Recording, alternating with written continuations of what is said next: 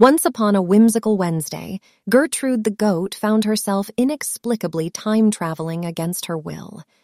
As she grazed on a luscious patch of clover in the meadow, she was suddenly and abruptly catapulted through the fourth dimension, landing with a soft thud in a field of purple, alarmingly sentient cabbages.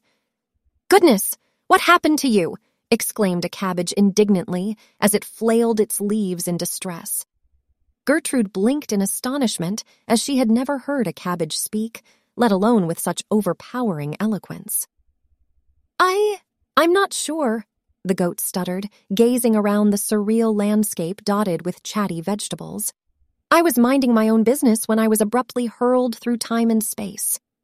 As the cabbages argued over a solution to Gertrude's predicament, a tall, top hat wearing octopus named Oswald emerged from a nearby pond wading through the grass with improbably graceful movements. Ah, Gertrude, the time traveling goat, Oswald greeted her, a knowing gleam in his eight blue eyes. We've been expecting you. Now, we must find the pineapple wizard to send you back home. The fate of the asparagus ballerinas depends on it. And so Gertrude, Oswald, and a small assembly of cabbages set off on an impossibly peculiar journey through the phantasmagoric landscape, hoping to find the pineapple wizard and unravel the mysteries of Gertrude's strange temporal adventures.